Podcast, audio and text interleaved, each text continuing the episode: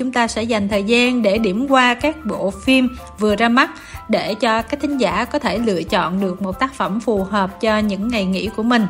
Trước hết là bộ phim của điện ảnh Việt Nam Nghề siêu dễ của đạo diễn Võ Thanh Hòa với sự tham gia của một dàn diễn viên cũng khá là thượng thặng như là Hứa Vĩ Văn, Thu Trang, Kiều Minh Tuấn, Tiến Luật, Huỳnh Phương, Quang Tuấn, Vũ Ngọc Anh và Thanh Mỹ thuộc thể loại hành động 2 và đây là bộ phim làm lại từ phiên bản Hàn Quốc là nghề siêu khó. Thọ nói đi nè em là một người rất là thích nghề siêu khó extreme job và khi mà biết là cái dự án này được khởi động, phiên bản remake thì em cũng rất là trông chờ bởi vì dàn diễn viên như là thu trang kiều minh tuấn là hai cái tên mà em cảm thấy là thật sự họ là bảo chứng cho cái mood của bộ phim, bởi vì có những cái phim mà không tốt, như là chỉ 13 phần 2 là em đánh giá không tốt này hay là chìa khóa trăm tỷ cũng không quá hay, nhưng mà vì khu trang kiều minh tuấn, cái duyên của họ, cộng với lại cái chất phim hài nó đã làm cho bộ phim không bị khó chịu. Cho nên là em cũng rất là kỳ vọng khi mà bộ phim này được remake. Nhưng mà khi em coi teaser và trailer thì em lại không thích cho lắm nữa. Em cảm giác là hơi lo lo không biết là phim khi mà lên rạp nó sẽ như thế nào. Chưa kể là mình đã xem extreme drop rồi và mình rất là thích mình coi tới hai ba lần ở ngoài rạp luôn. Cho nên là em càng lo hơn. Nhưng mà hôm bữa khi mà đi xem premiere thì em lại cười rất là nhiều tức là em hoàn toàn enjoy vào bộ phim. Phải nói là nếu mà so trong những cái bản remake từ Hàn Quốc á, thì đây là một phim có lẽ là được thay đổi kịch bản nhiều nhất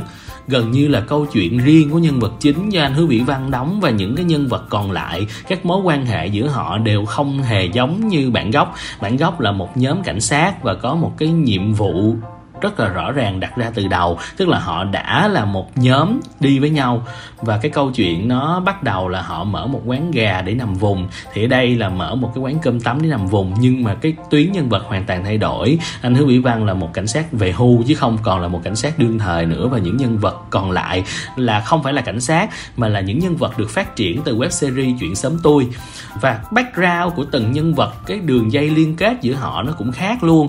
cho nên là em nghĩ với những người mà đã xem nghề siêu khó thì em nghĩ là khi mà xem phim này nó sẽ có một cái điểm, có thể gọi là một cái điểm hay. Bởi vì những cái nhân vật nó khác nó sẽ vừa tạo ra một cái cảm giác là mình đoán được cái tiếp theo là cái gì, nhưng nó lại cũng không hẳn như là mình nghĩ. Và những người nào mà xem chuyện sớm tôi rồi thì em nghĩ là nó sẽ còn có thêm một cái sự ờ, cảm thấy là vui vui bởi vì nó liên kết được những nhân vật này với nhau. Nhưng mà cũng vì vậy mà em thấy là cái phần đầu của bộ phim nó hơi bị lộng cộng, bởi vì nó quá nhanh, tức là cái tiến độ khi mà phải gắn kết cái nhân vật này lại và đẩy cái cao trào đầu tiên, cái cao trào khi mà họ không thể kết nối được với nhau. Đối với em là nó quá nhanh và nó chưa đủ, nó làm cho cái phần cao trào đó bị over và không có đúng cảm xúc cần thiết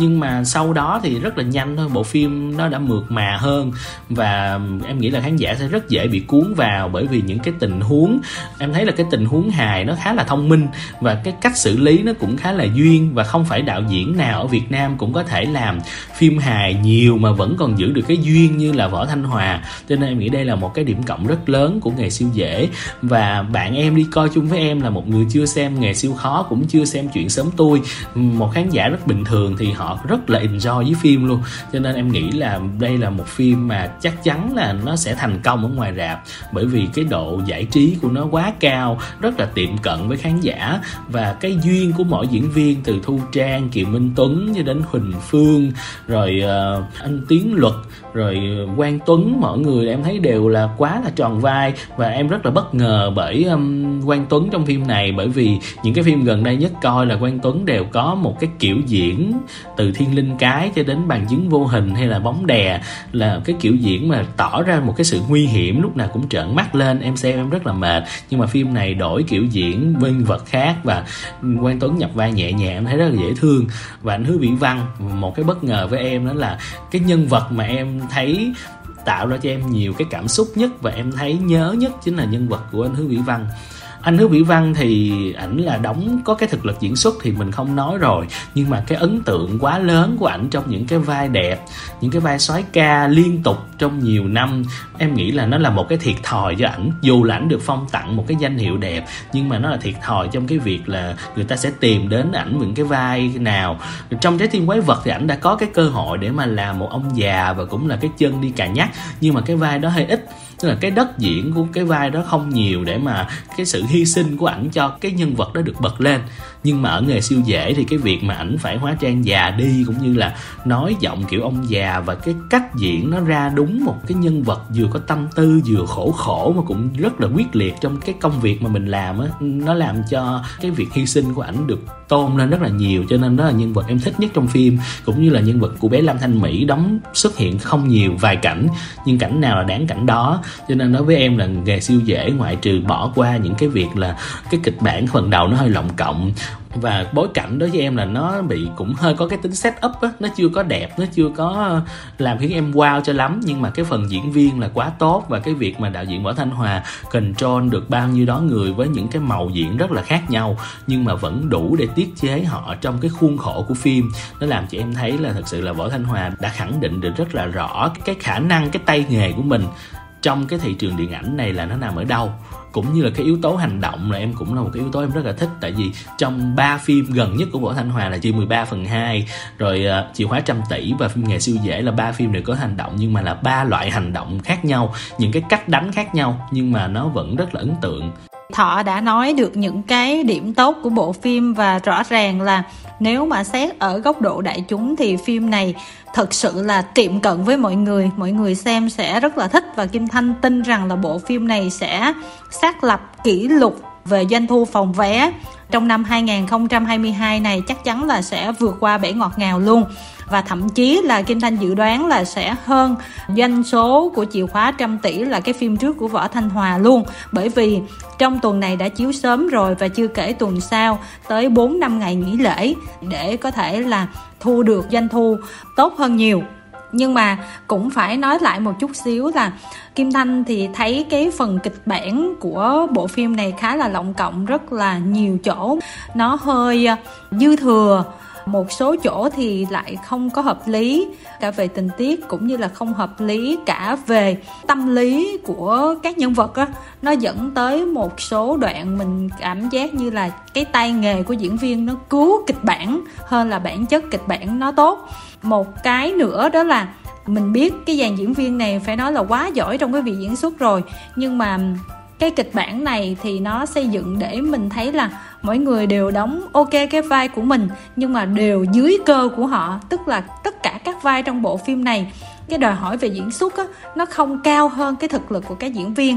Và một yếu tố là một số cảnh thậm chí là ngay cả những cái cảnh hành động rượt đuổi đi, thì cũng làm hơi dài so với cái gu mà của những người mà coi phim nhiều mà kiểu như kim thanh đó. Tức là mình cần là nhanh dứt khoát, gọn lẹ này kia, thì có những chỗ thì mình cảm thấy là nó hơi nhây. Nếu mà nó kết thúc nó sớm hơn, nó nhanh hơn, thì nó đã hơn là nó kéo dài đến như vậy.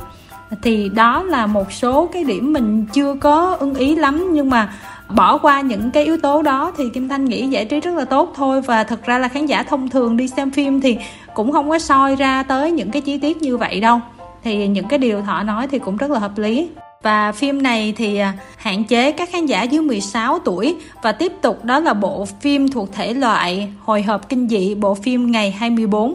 thì đây là một tác phẩm kinh dị đến từ nước Pháp. Thì phim này có tên gốc là Advent Calendar, tức là lịch mùa vọng. Thì lịch mùa vọng nó vốn cho những khán giả chưa biết thì trong đạo Thiên Chúa, và đây là cái bộ lịch nó đựng trong một cái hộp của người Đức tạo ra. Nó có những cái ô và trong đó nó sẽ có kẹo, tức là mình sẽ ăn mỗi ngày một viên kẹo để đến đến ngày 24 tức là ngày mà Chúa sinh ra đời. Và cái bộ phim kinh dị này đã đưa cái cuốn lịch đó thành một cái yếu tố chết chóc tức là cái cô Eva này, cổ là một cô vũ công ba lê nhưng mà vì một tai nạn mà cổ phải ngồi xe lăn, cổ không còn biểu diễn được nữa, cho nên chắc chắn là cổ rất là ấm ức. Và khi mà cổ được cô bạn tặng cho cái bộ lịch mùa vọng này, và trong cái bộ lịch này nó có những cái câu về những cái luật lệ, ví dụ như là ăn kẹo thì nó sẽ giúp điều ước của mình thành hiện thực, nhưng mà mình phải ăn hết và mình không được vứt đi. Nếu không là mình sẽ chết. Đó, và khi mà cổ ăn những viên kẹo này vào thì những cái ước mơ thầm kín nhất của cổ đã thành hiện thực. Trong đó có việc cổ đi lại được. Nhưng mà đồng thời thì những người xung quanh cổ là bắt đầu chết.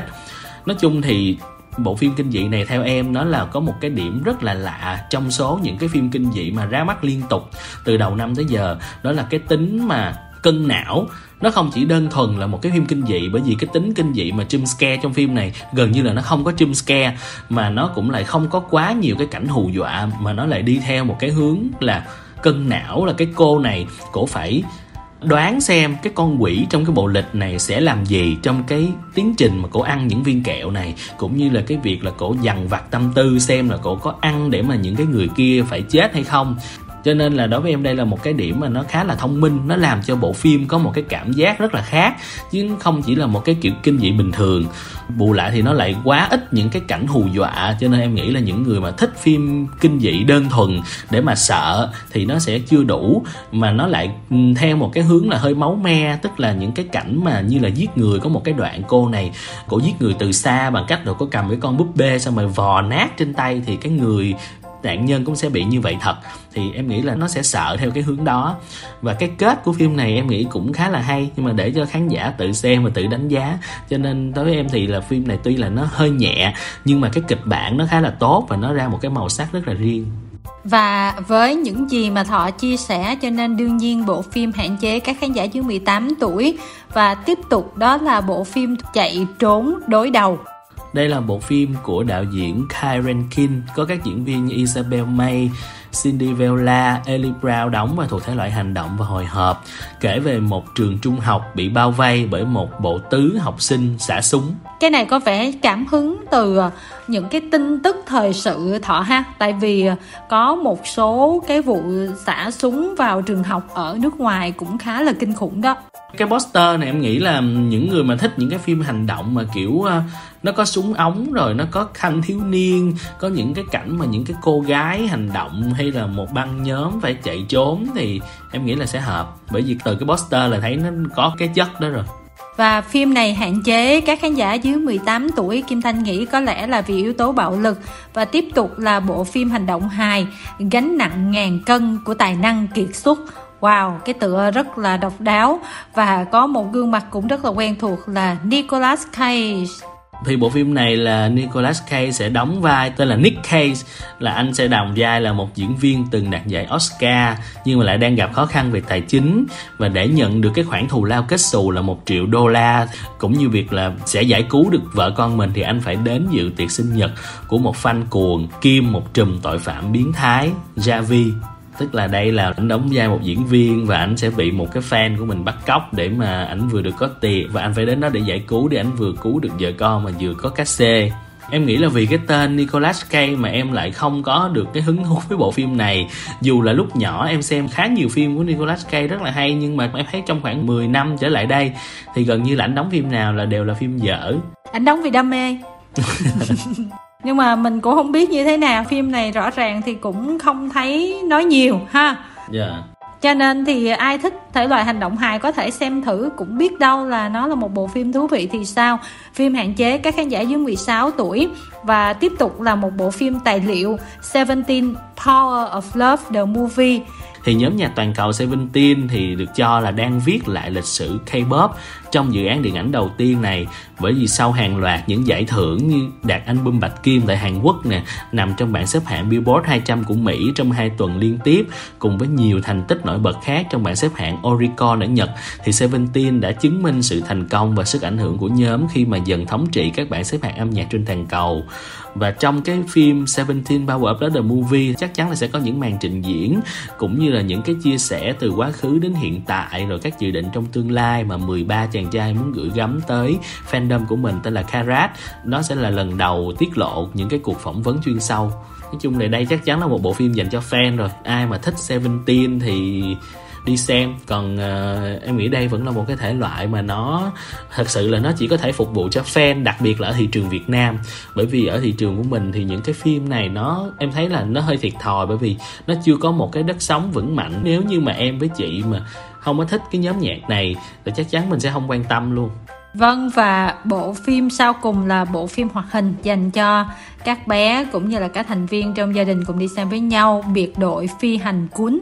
biệt đội phi hành cuốn nói về một cái sự kiện khi mà có một cái xoáy nước kỳ lạ và nguy hiểm bất ngờ xuất hiện tại vùng biển Đại Tây Dương và thu hút sự chú ý của biệt đội phi hành cuốn thì biệt đội này được cử đến khu vực này để điều tra. Hai phi hành cuốn quả cảm tên là Bạch Kim và Ảnh Dương đã khám phá ra một âm mưu to lớn đe dọa đến trái đất. Và cùng với sự giúp đỡ của những người bạn tốt bụng, thì bộ đôi quyết định tìm cách ngăn chặn mưu đồ này để giải cứu trái đất và bảo vệ hòa bình vũ trụ. Em có xem cái trailer phim này thì em thấy nó khá là dễ thương. Em nghĩ chắc là sẽ hợp với lại ờ, nhiều bé nhìn là sẽ thích xem đó, bởi vì nó vừa có thú cưng mà nó còn vừa có một cái câu chuyện về vũ trụ, về kẻ xấu tấn công, một cái câu chuyện rất là phổ biến nhưng mà luôn là những cái thứ mà trẻ em thích. Chỉ hơi thắc mắc là tại sao phim này không để dành dịp lễ để chiếu cho trẻ em mà lại chiếu hơi sớm? Nghe nói dịp lễ có một bộ phim thú vị nữa, để coi như thế nào? Và hy vọng là các thính giả sẽ lựa chọn được một bộ phim phù hợp với cái gu thưởng thức của mình nhé.